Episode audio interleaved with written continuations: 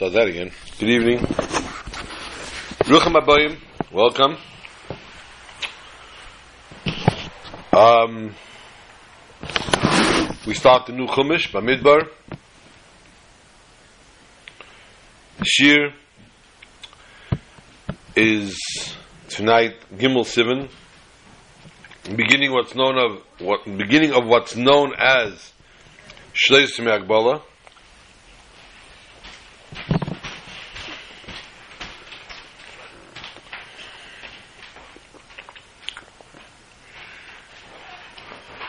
Also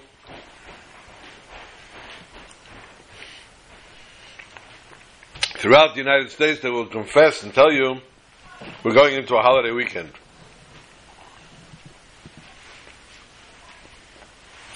It doesn't matter what faith these people follow. This is a holiday weekend.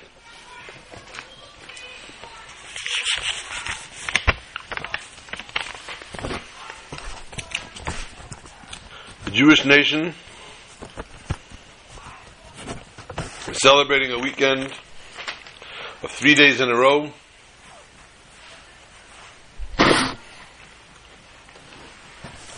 Shabbos Kodesh and two days of Shavuos. Sunday, Monday follow Shavuos. And the world is celebrating Memorial Day.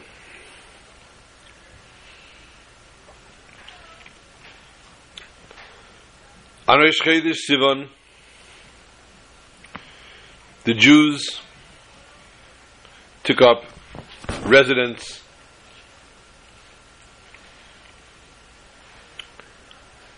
found themselves and where ultimately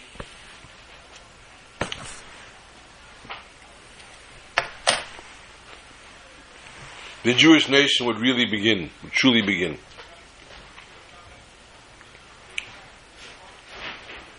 And the Almighty God, in His ominous wisdom, and as a father to children,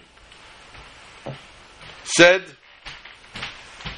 Shah. Quiet. Everyone relax. Everyone's jet lagged. Everyone's exhausted. No instructions today. No news today, no instructions, no bulletins. It was only the next day when the Jews found themselves settled in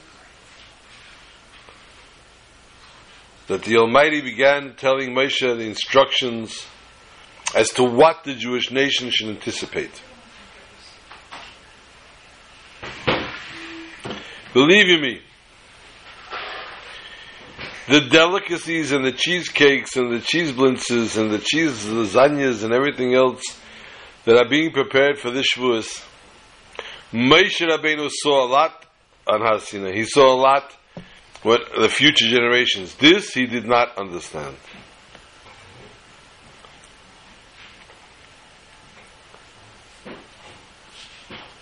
Weight Watchers tells you if you just pick, you don't gain weight. You have to actually eat it. If you just pick, you're fine. There are those that have the opinion if you just take from the ends, you're okay. Just happens to be a lot of ends around the cake. I said yesterday.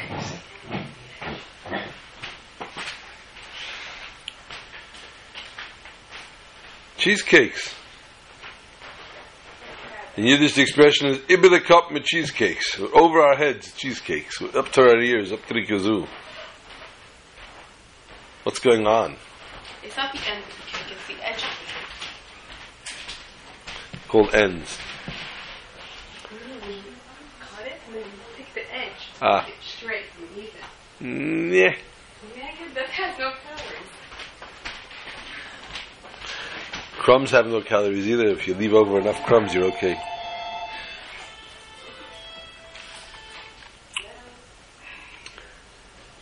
Ironically, Pashas Bamidbar, which is this Shabbos, almost loses its luster. Because it's being followed by Shavuos.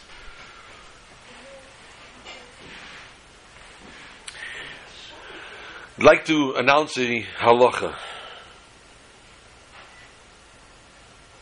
Has nothing to do with haircuts or listening to music.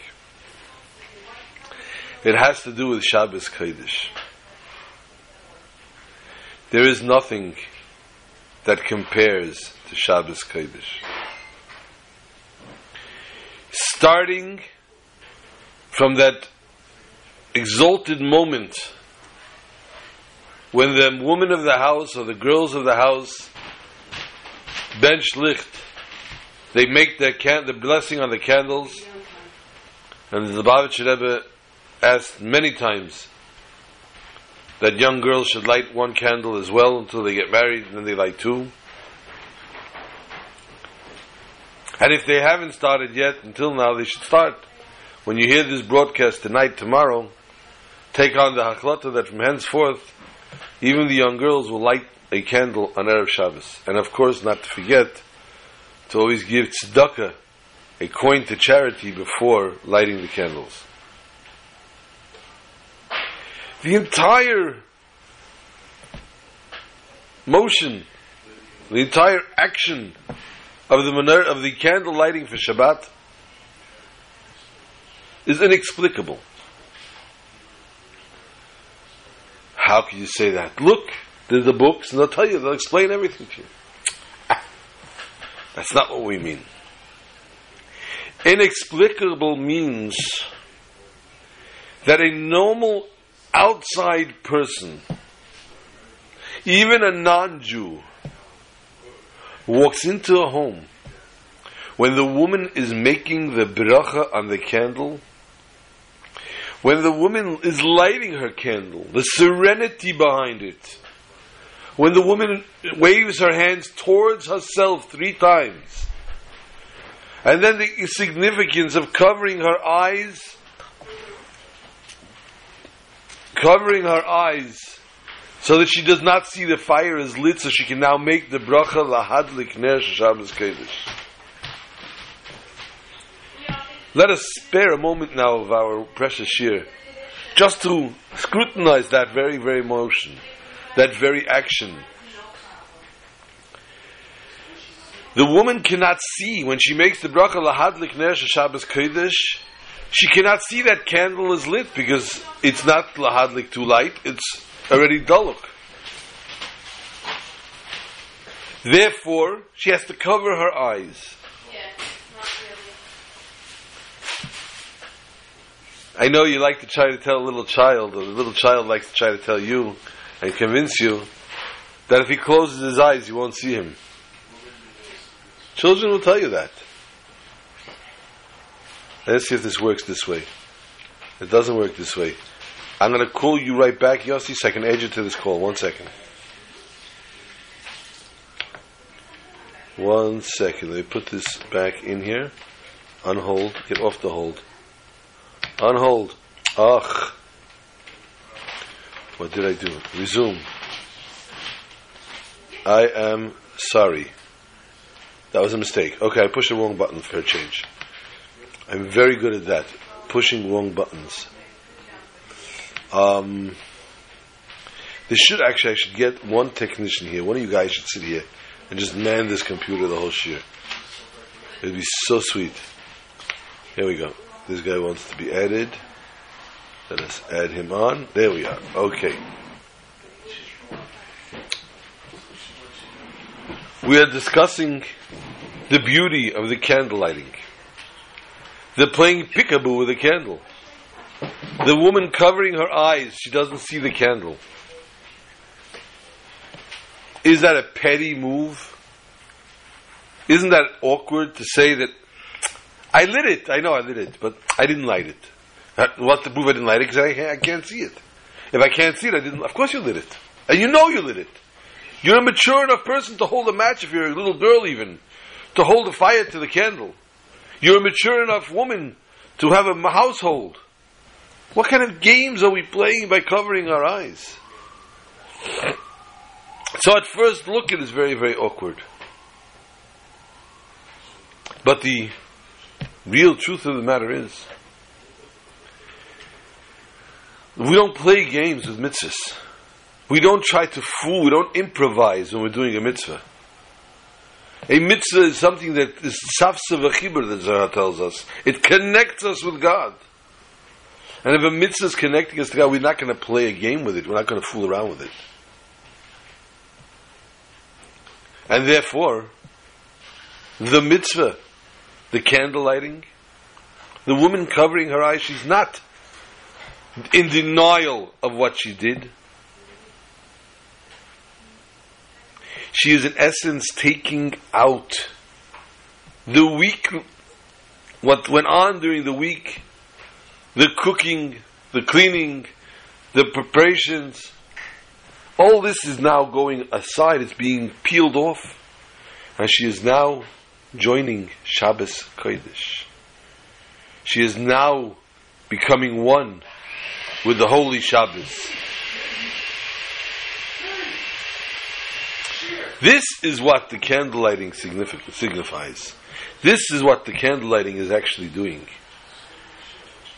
And therefore, as each woman or girl lights the Shabbos candle, and they'll have an opportunity on this weekend to light on Friday, and then again Saturday night, and again Sunday night, outside of Eretz Yisrael.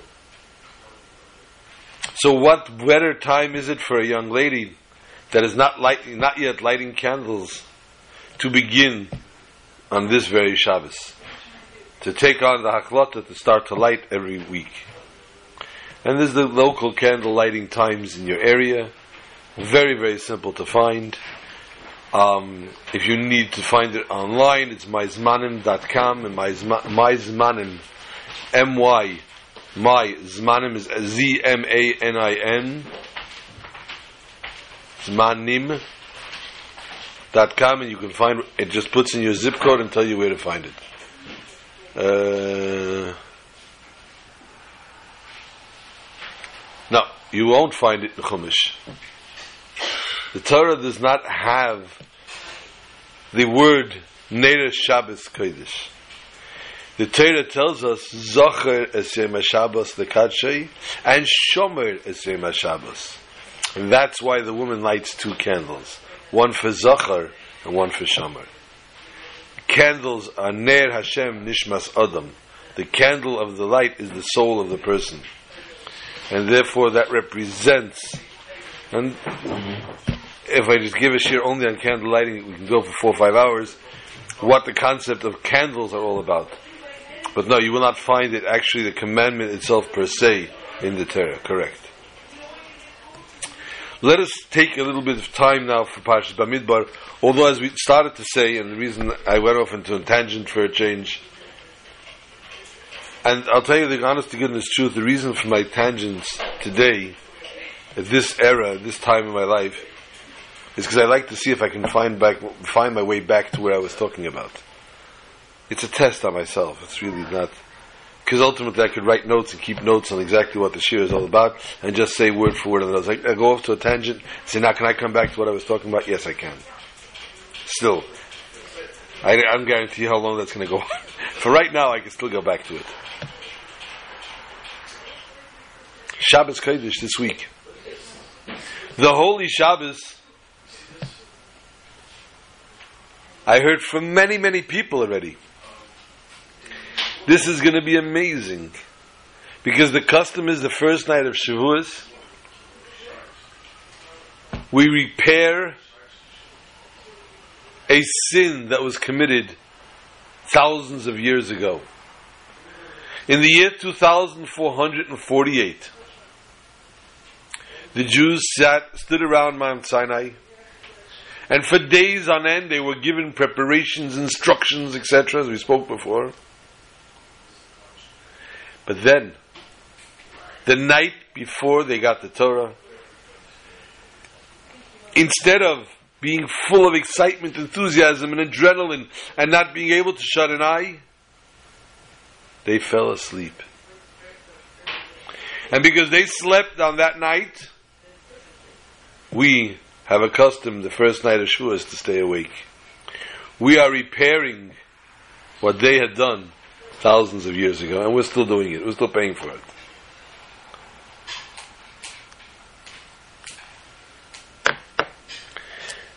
Is it understandable? Almost. Is it something that we can deal with? We can deal with it. We pull all nighters all the time. Generally, the night before Shavuos, we're cooking all night. We pull the all nighter cooking, preparing people. Comes the first night of Shavuos, we're supposed to stay up all night. We're exhausted from the night before. During the day, obviously, you couldn't go to sleep because you were going on Miftzayim or you were doing still your preparations, your last minute preparations. You're on your feet all day again. So it comes Shavuos by night before the matzah balls make it to the soup. You're already halfway down. The matzah balls keep your head afloat. You don't fall and drown in the soup. So how do you stay up all night? So I heard from many people this year it's going to be a breeze. Because Shabbos you can sleep. You're not doing any cooking. So we're going to get an early meal. And after the early meal, we're going to sleep a whole day.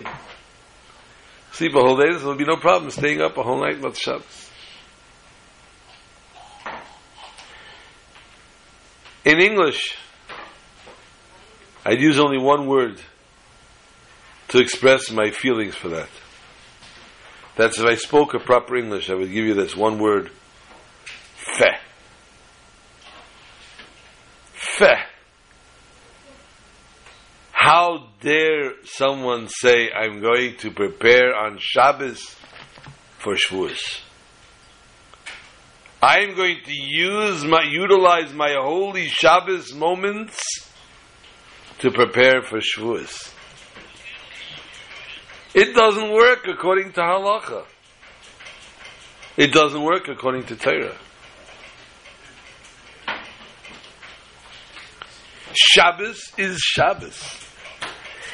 It's considered Erev Shavuos, but the Haftarah that you're going to read is not Shabbos Haftarah Erev Shavuos. There's no Haftarah of Machar Shavuos, like there would be on Rosh Chodesh. It's a Haftarah of the Haftarah of Parshas Bamidbar. The Shabbos is purely Shabbos Bamidbar. And coincidentally, it is Hey Sivan, which is ultimately Erev Shavuos. We do not use Shabbos, we do not downgrade Shabbos to a preparation for Shavuos. We do those spiritually. Spiritually, we prepare ourselves in a way that we couldn't if it was a weekday. On the weekday, as we said before, if it's Erev Shavuos, we are running and bustling and hustling and cooking and putting on tefillin with people and finding people to, to invite them for Yom Tov and invite them to come here to Aseres Hadibros to make sure that every Jew hears the Ten Commandments. We don't leave any stone unturned because we're running and we're doing with cell phones and with regular phones, texting, BlackBerry message, WhatsApp, and, and, and all anything else you can come up with, Facebooking and then tweeting and then whatever it might be to make sure that everyone is going to come tomorrow to hear the reading of the Ten Commandments. Can we actually prepare ourselves spiritually? No. Who has time? You're in the kitchen, you're this, no? Now, now we have Shabbos. Shabbos. We have to do nothing else but Shabbos. And which Shabbos is this? Erev Shavuos. We can prepare ourselves spiritually as is the moment that we are receiving the Torah tomorrow. There's a very interesting pasuk in Chumash Bamidbar, in Parsh Bamidbar, as we embark on the new Chumash, the book known as Numbers. The pasuk says, "Ve'ele toildois Aaron u'Moshe. This is chapter 3, Pasuk 1. Perek Gimel, Pasuk Aleph. Ve'ele teildois Aaron u'Moshe. These are the children of Aaron and Moshe. And the Torah goes on to enumerate the children of Aaron.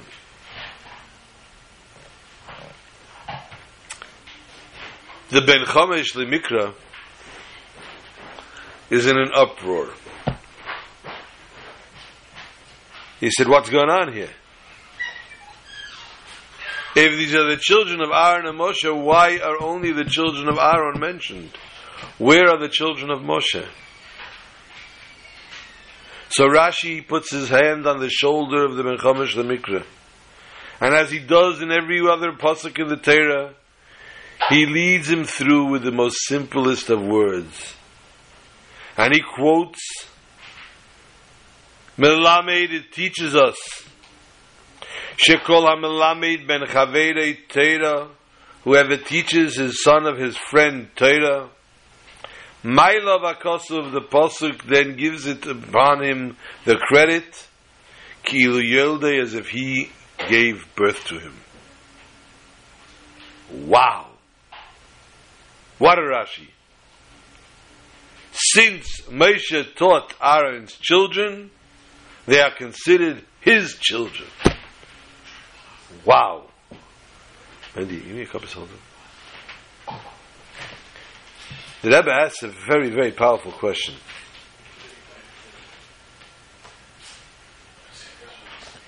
When a child is born, the mother bears the child. And so too, when the child begins to learn Torah, he is born. When the child embarks on the motion, thank you very much.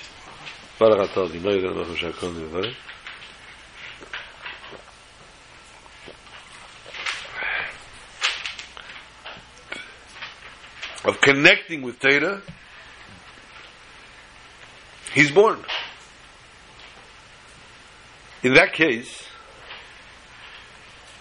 the Rebbe asks a very, very, very powerful question. It's not Kol Hamalamed Ben Chavere. Only the first one that teaches the child Torah, the first concept of Torah, he becomes Kilu Yelde.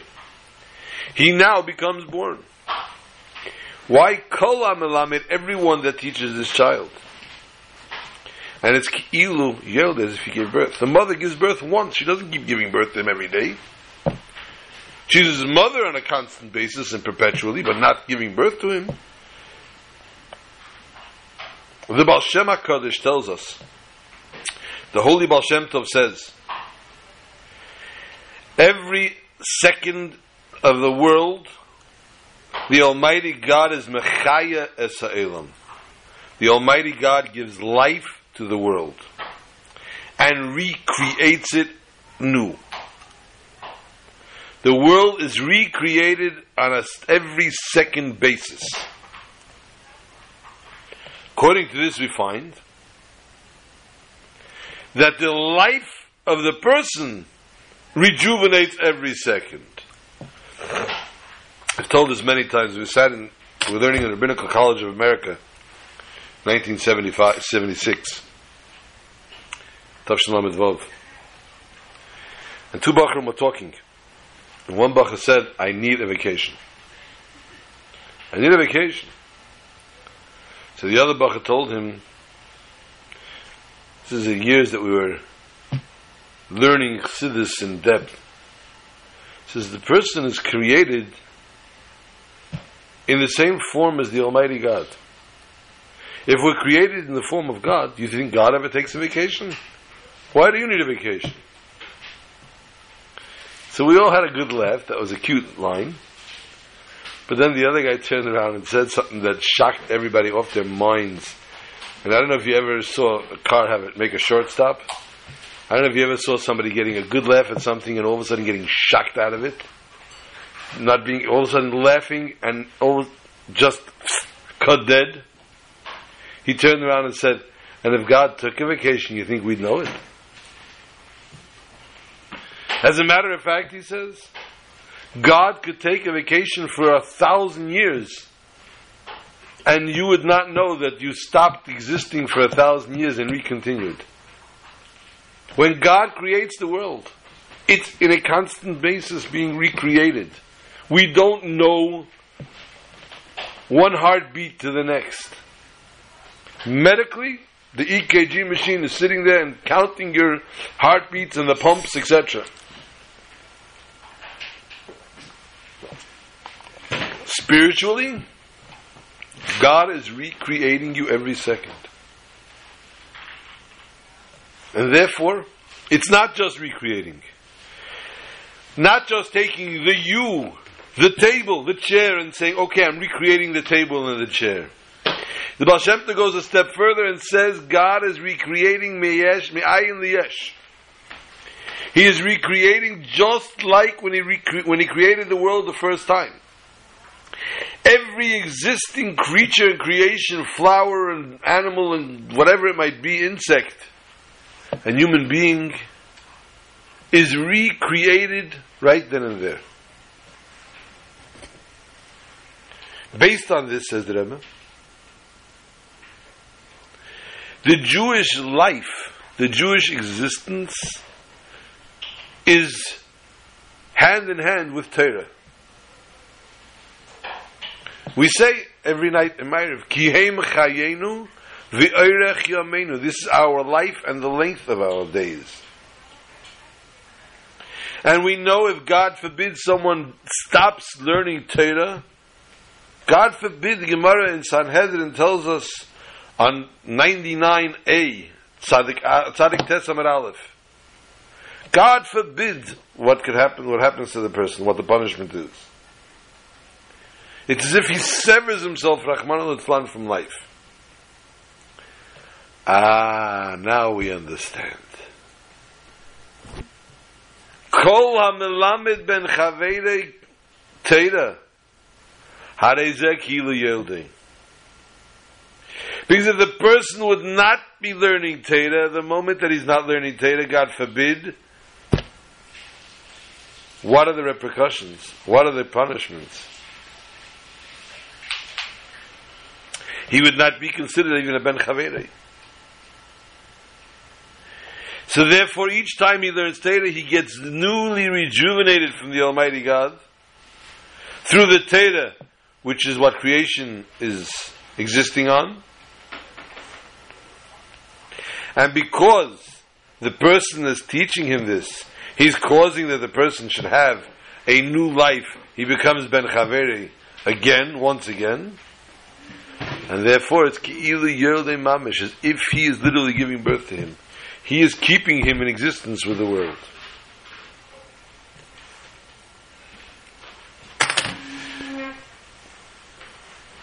Nothing is coincidental in Teda.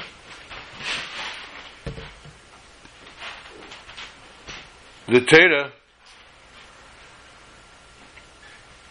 manages to find the parshas in such a situation that they always coincide with Yom Tevim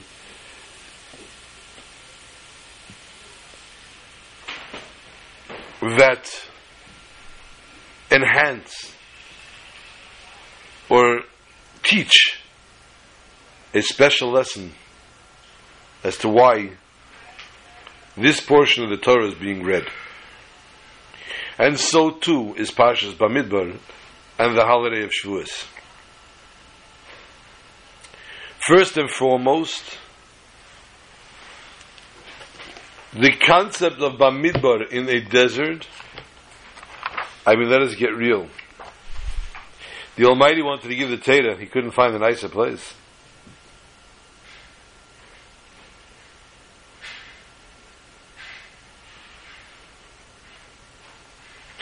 The Rebbe explains the reason for being using the desert. A desert has no owner. Nobody claims rights to the desert. Nobody claims right to this cactus. You never heard anyone tell you, this is my cactus. I saw it first. And just like the desert has no one claiming, no one person can say the Torah is only mine. The Torah is everyone's equally.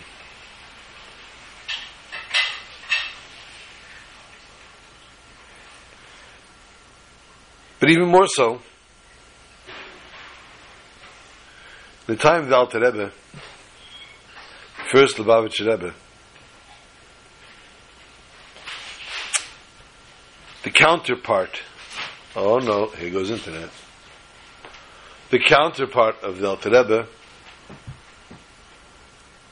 let's not call him counterpart, another sage of the generation, was in a city called Vilna. And the head of the city was known as the Vilna Gaon. To say the least, the Vilna Gaon was an antagonist. As were his followers.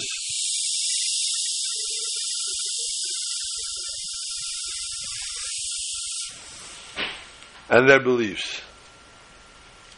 They did not, let us say, they were not overly acceptant to, to Chassidim at large. The Vilna Gaon, as the sages of today's day and age, we all know there was a major event this past Sunday where Klal Yisrael saw almost 60,000 Jews gathered together to try to rally the Jews to using filters on their internet so that people do not go, the children do not wander, or even people themselves do not wander to places they shouldn't be. Someone asked me why I didn't attend. I said I was busy giving a class online. How ironic. I'm giving a Torah class online, and you want me to shut down the internet. It's awkward. Awkward. And yes, it's a major tool for such things. And yes, the internet is an amazing thing how we can get and find iTunes and Torah words and lessons and life lessons but it's got a flip side to it. There's nothing to talk about. We're not going to deny that. In the time of the Vilna Gaon, I asked the question, I spoke today in different offices. I asked the question, I said, okay, today we have the internet. We're going to blame society's shortcomings the, on the internet. We're going to blame the children going astray and array because of the internet. We're going to blame the divorce rate going up because of the internet, because people are, are addicted to it. We're going to, great, we're going to blame decadence of the generation on the internet. My question I asked was in the year 2448, the Jews had to get out of Egypt quick. Why? Because at the time, They were 49. Who's that?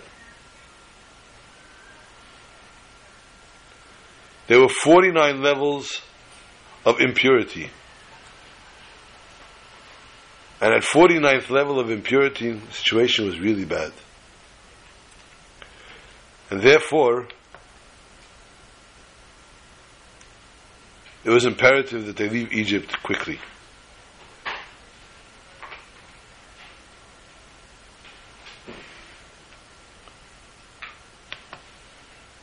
I don't know if anyone knows this. Very interesting discovery the other day.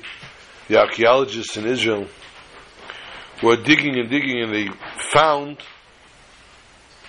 there's no wires. There's no telephone lines underground thousands of years ago in Israel. and they concluded that the Jews have been using wireless services over thousands of years ago. They had cell phones because how else would they have made phone calls if there's no wires? So the archaeologists came up with this brilliant idea. So the question is, though, if that indeed is not true, what brought thousands and thousands of people in Egypt in 2446 47 down to the 49th level of impurity? There was no internet. There were no despicable magazines. There weren't even any romance books. What happened? What caused this to happen to the generation?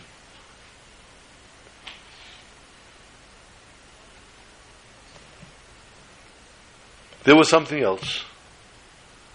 There was definitely something else. What it was, we don't know. But it was something else. And every generation, and this is what the Balagoda writes in the Vehi She'amda.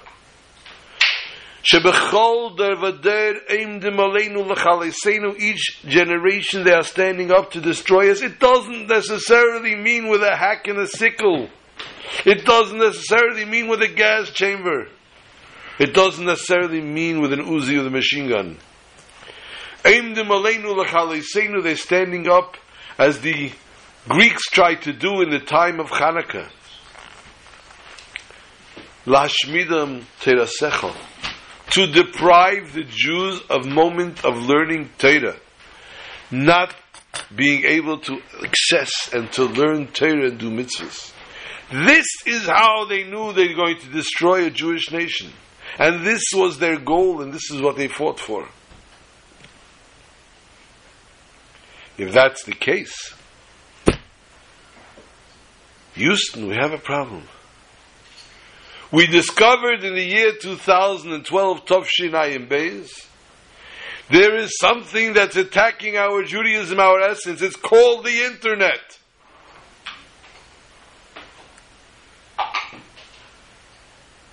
But we know, of course, that the Almighty prepares the refuah before the makkah. He has the medicine before the illness. And that's why if you look in the orders of the Gemaras of Shas, of the Talmud, each Talmud has a different number to it. Brachas is number one, Shabbos is number two. The number, the tractate that comes before the tractate of Kiddushin, which deals with marriage, is the tractate of Gittin, which deals with divorce. So we see the tractate of divorce comes before tractate of marriage. So that we see the refuah is before the makkah. The medica- medication is already before the illness. So too is Rahman al an internet. So too is Rahman al anything else that is hindering and hampering our service to God. In the time of the Vilna Gaon, as we started to tell, there was a major issue called the Maskilim. And the Maskilim were causing havoc amongst the Jewish nation because the people were starting to find colors more attractive than black and white.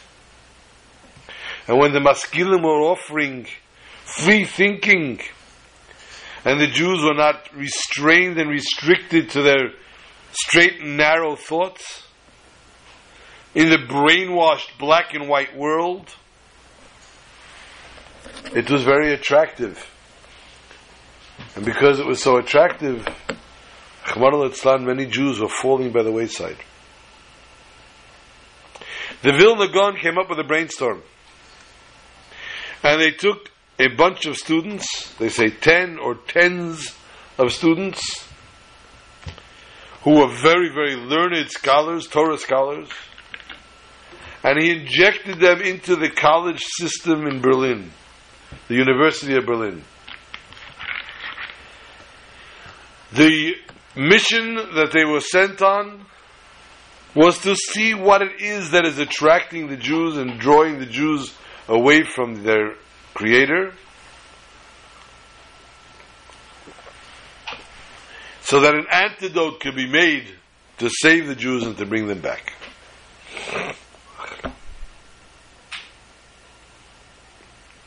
All but two fell through the cracks.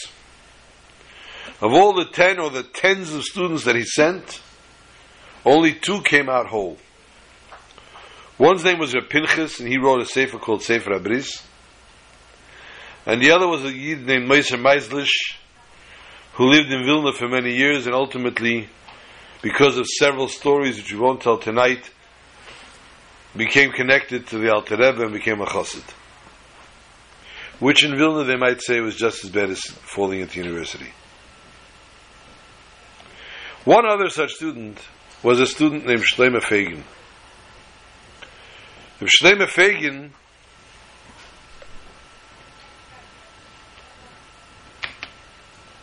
if Shlomo Fagin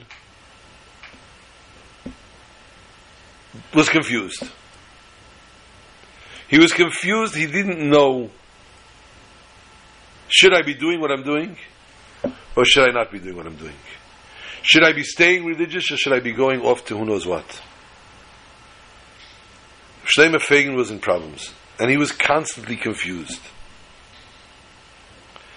Circumstance had it that Shlomo Fagin went to the Alter Rebbe. And the Alter Rebbe told Shlomo, in the days of your heyday of business, you would travel to Leipzig. You would travel to the marketplace in Germany.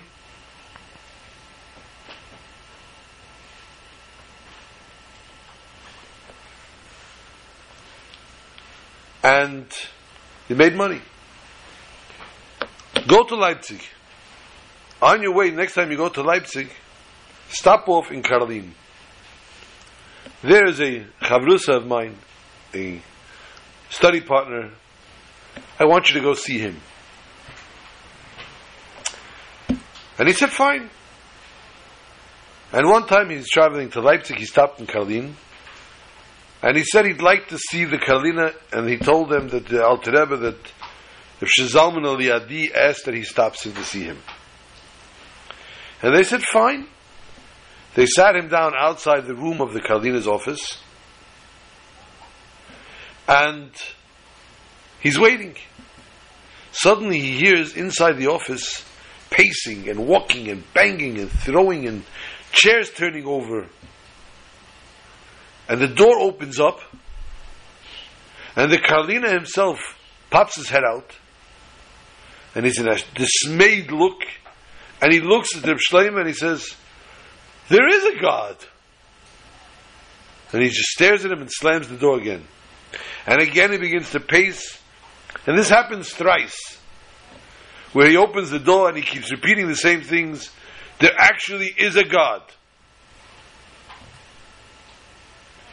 If Shlema was unimpressed, to say the least, and was not waiting for the fourth time, and was not waiting to the Karliner to calm down and to invite him, and Reb Shlomo left. When he left there, he left everything else too. And he just left Judaism and he went off and ultimately became the Minister of Transportation. He became the Minister of Transportation. The Alter Rebbe, in turn, was traveling from the Ojna and came to Hadich. Those from the uh, Ukraine know where Hadich is. If you don't know where it is, it's uh, northeast from Kiev. There's Hadich and then there's Nezhin. Nezhin is a much bigger city, obviously. Nezhin, the Mittler Rebbe is buried. And Alter Rebbe was going through Hadich or Piena, and the Alter Rebbe passed away and was buried in Hadich. At the time, they were building a highway in Russia, in Ukraine, whatever. And the highway was going to go right through Hadich which would of course mean they would have to dig up the Alter Rebbe Rahman al And they knew this was not an option.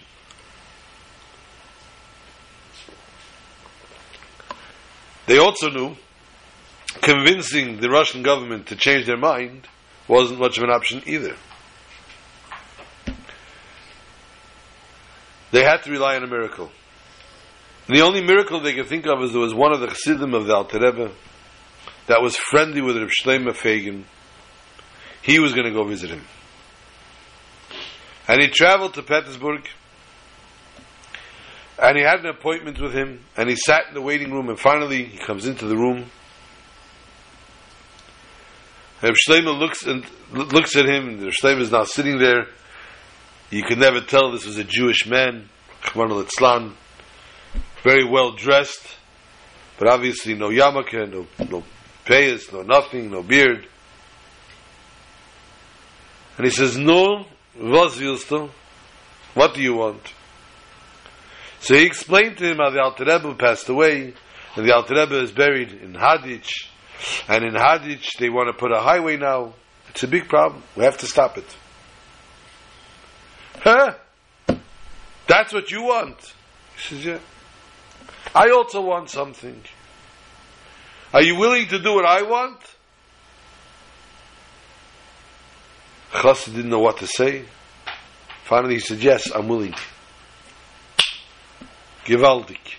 He snaps his fingers, he calls the servant.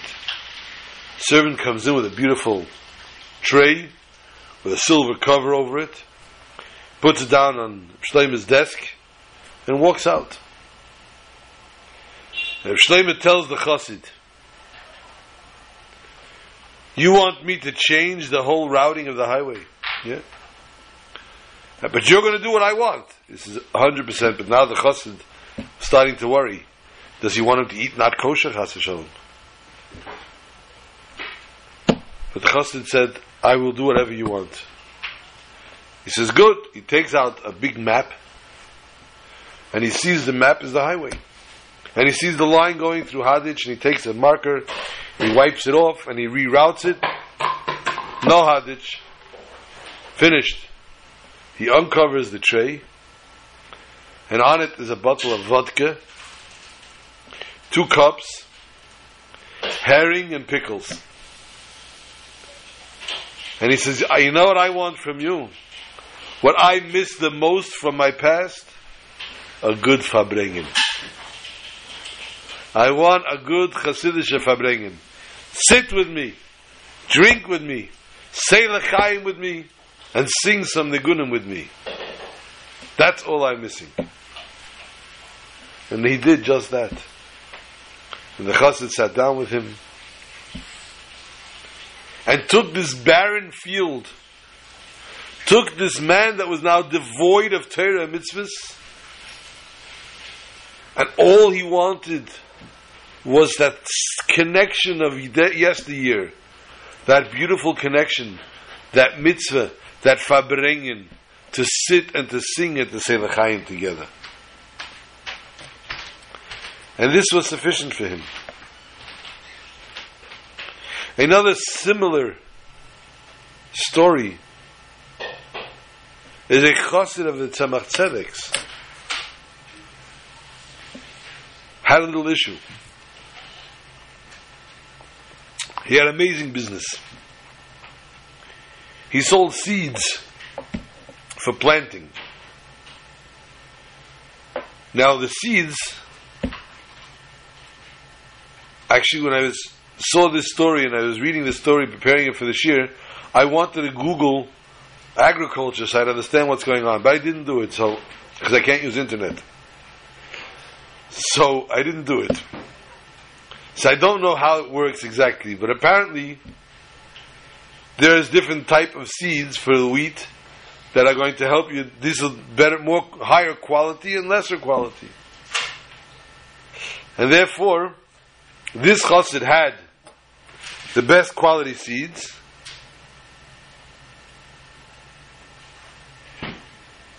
And the best quality seeds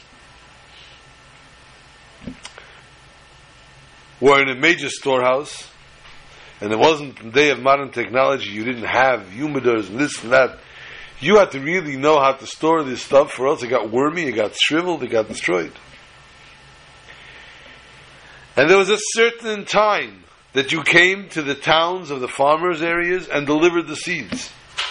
If you were not on time, if you came too early, the farmers could not do anything with your seeds because they can't plant it yet and they're going to get rotten. If you come too late, you miss the planting season.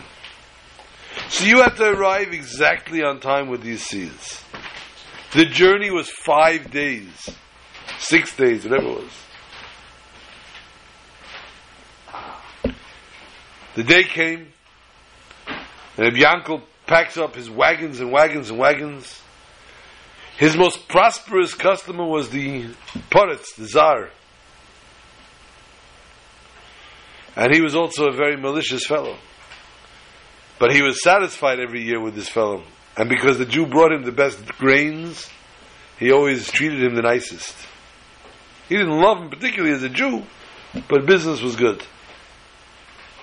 And what would happen is when he came to the town, all the farmers met together, and it was a party. The grain has arrived. Which is ironic because the Russians don't believe in anything. They're superstitious, but they don't believe in God. And the party was a real party. They would sit and drink and lechayins and sing with music and dancing. No. They're a half a day out from the journey. They're half a day before arrival. And the foreman comes running up to the wagon where Rabbi Yankel is sitting and says, Rabbi Yankel, you're not going to believe this. He says, what? The six wagons for the Poritz, we forgot. They're not here. We didn't take them with us. Says, what are you talking about? He says, they're not here. He stops the wagons and he gets off and he counts and he recounts and recounts. And he says, Eve, we don't have them. There's no way we can go back. It's going to take 10 days and we'll be too late. But, but, we're not going to, if I don't have the parts, we're dead. Started to pace. He started to walk back and forth. He started to, all of a sudden, a smile comes on his face. The smile turns to laughter. The laughter turns into singing, rejoicing, and dancing and jumping. And this the foreman says, Oh yeah, Baruch, he cracked up. He must have cracked up. He lost it. He says, Besimcha. Only Besimcha is going to work. We have to be joyful. We have to be happy. He's off his mind. We are dead people. We're going. And they get the wagons, they mount the wagons, and they start to go, and they arrive, and as they get towards the town, they see all the peasants are cheering from, from just eyes away. They can barely see them in the distance, they're cheering. Yankel jumps off his wagon and starts to run and run and run towards the peasants. And he runs into the tavern and he orders 30 bottles of liquor and different types of mixes and things, and he punch and fruits and gets this big vat and he pours everything in and he mixes and mixes and mixes and all the peasants are standing around and he says, No! Who's the first one? Ivan, this or that. And he gives him a cup of the mixture and everybody's watching and Ivan drinks and drinks and drinks and Ivan goes, Очень хорошо! Delicious! Fantastic! Everyone is excited. They start dipping and drinking and drinking. The place is getting plastered. In the interim, they're running outside to the wagons and they're looking into the wagons to look at their wheat and smell it. This is their the seeds. This is now their livelihood for the next few months. And they're smelling and they keep opening it and uncovering and uncovering. And finally, ultimately, because they were so imbibed, so drunk, they uncovered everything. And uncharacteristically, and not according to any AccuWeather or weather channels, it started to rain. And it wasn't supposed to rain for another week, at least. And it's raining, and it's pouring so badly, it destroyed all the seeds, all the wagons. The peasants were so shocked they sobered up from it. They were heartbroken. They just destroyed the Jew. They opened the wagons. They uncovered the grains. The grains were covered and sealed properly. And they uncovered them. They ruined him. So devastated were they, they offered to pay for it. He refused. Said, at least take half. Finally, for half, he agreed. He accepted the half payment. And the people were so distraught and so upset, including the Poritz, that the Poritz didn't even realize that his wagons never showed up. And they started heading back with only half the money, but at least they weren't dead. And the foreman says to him, he says, Yankel, what was that? You just performed a miracle. Who are you to make miracles? Says, I didn't make no miracles. He says, what do you mean? It rained. It never rains at this season. He says, I'll tell you. I was by the Tzemach Tzedek in Yechidus in a private audience recently. And I discussed several things in private matters. And as I was leaving, the Tzemach Tzedek said to me, Yankel, Ki besimcha seitzeu. With simcha, you will get out of everything. And therefore, I had no idea what the Tzemach Tzedek was telling me at the time.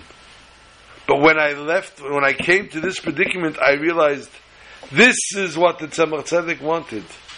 Besimcha, I should be besimcha and I will get out of my predicament. And the joy is what broke everything, broke all different decrees to the extent that we were saved and we were came to our salvation. It's not a miracle that I performed. And this is why we say we wish one another it should be Kabbalah Satera besimcha ubepnimius with joy and with full intent from within. And we should take a go to this Shabbos with Shabbos Yom Shekule Shabbos and the Shabbos should be a Shabbos for the honor of Shabbos Parshas Bamidbar we should honor it and keep it properly and we should see all girls that don't light candles this should be the Shabbos they start to light candles and then in Hashem those who need shidduchim, shidduchim will come for them immediately. Those who need blessings, all blessings will come to them. And we're not going to do our Pirkei or our Seita because we're late. But all blessings will come upon all Klal Yisrael, from all the Hachlotas Tevis, all the good undertakings that we're going to undertake for this Shabbos. The Shabbos, which is going to be a three-day Shabbos, a Shabbos and two days of Shavuos. And Shavuos is a day that we accept again the Torah and we become one with the Almighty, we become one with His Torah, and El Yenim, the Gezeda, the decree of El Yenim, the above cannot come below, and below may not go above, was nullified by Matan Torah. And it's at that point where the Almighty rested on the world physically. And therefore we know v'shachanti b'seichem b'seich echad we can see to it that we become an inner sanctuary for God.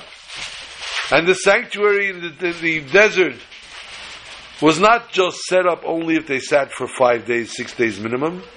If they set up for one hour, if they stopped for one day somewhere, the whole temple was put together. Everything was assembled and then taken apart by thousands of Levites.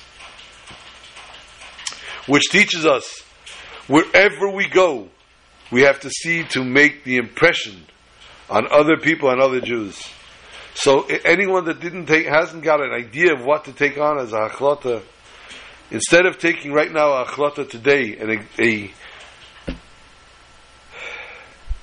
a, a commitment to something, commit today that from now, from Wednesday night until Friday afternoon, if it's via text, Facebook, internet, uh, email, Twitter, whatever it takes you to do it, get at least one other Jew to not going to come to hear the Ten Commandments, get them to come on Sunday morning to hear Ten Commandments in Shul, to hear the reading of the Aseret Hadibros, where they'll enter Baruch Shemay and Amen on the bracha before and the bracha after, and they will then also be able to stand there, and we will stand together saying Na'aseh v'Nishma, Kulanu Ke'echad, all as one, brothers and sisters together. Laila Tov, Shabbat Shalom, Chag Sameach, Kabbalas HaTorah, B'simcha Ubepnimius, and if and we will talk. Shalom. Okay. Let me get her back.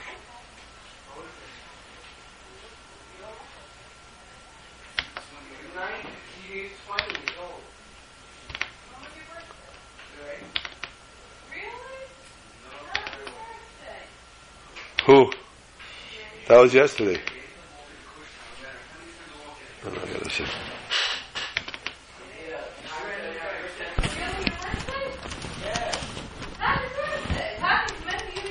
we know, and I forgot to say Rafu name for somebody too.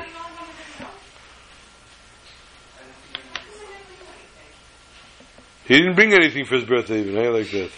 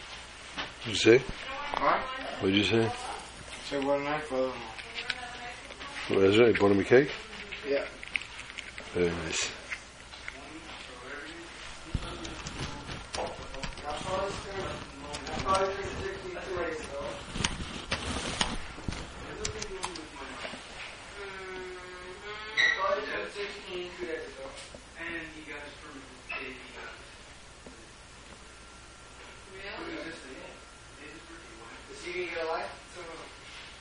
Or is uh, you going to be like, sorry, I'm here? No.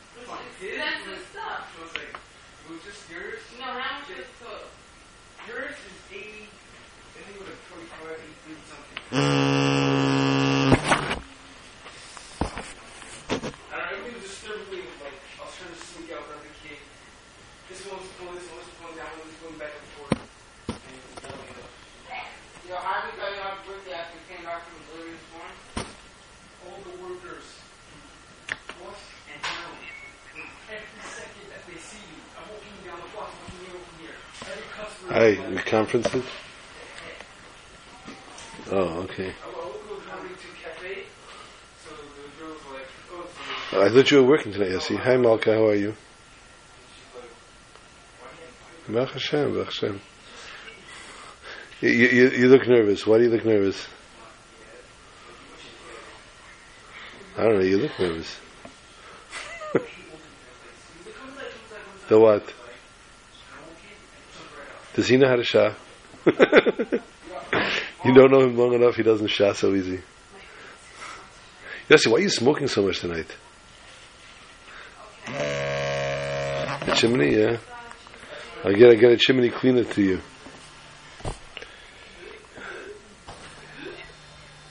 Um, okay. You're holding on two weeks now, the two of you. Shavuos is coming, but you guys don't live so far away from each other. Huh? Oh yeah, in Ohel? Okay. All right. Um, things are going well, I presume. Okay. Wait a minute. We've. Uh,